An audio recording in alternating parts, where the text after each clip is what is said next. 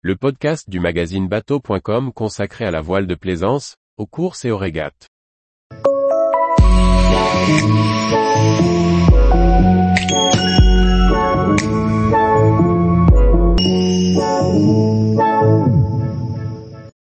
Journal de bord de la course au large, GGR, Ocean Race et Transat Paprec. Par François-Xavier Ricardou. On fait le tour de l'actualité des régates et des courses au large de la semaine du 22 au 28 avril 2023. Remise à l'eau, nouveaux partenaires, lancement des hostilités. Voici un résumé de ce qu'il ne fallait pas manquer. Après 8 mois de mer, 235 jours exactement, Kirsten Neuscheffer vient de couper la ligne d'arrivée. Cette Sud-Africaine de 40 ans est la première femme à gagner une course autour du monde en solitaire. Le second Abilage Tommy se trouve à moins de 100 000 derrière elle. Une course difficile puisque sur les 16 participants au départ, il n'en reste que 3 en course. Les autres ont dû abandonner, ou faire une escale comme l'anglais Simon Curwen arrivé quelques heures avant Kirsten, vainqueur dans la catégorie Chichester, avec une escale.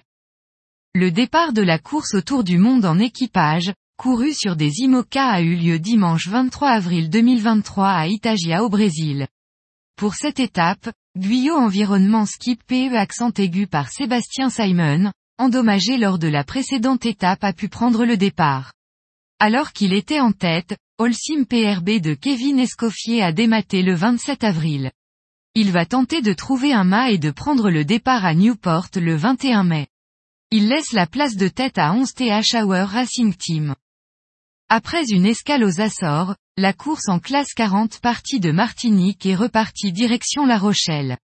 C'est Erwan Le Draoulec et ses équipiers sur Everial qui ont coupé la ligne d'arrivée les premiers, mais au classement final, c'est l'équipage de Crédit Mutuel de Jan Lipinski qui s'impose au général.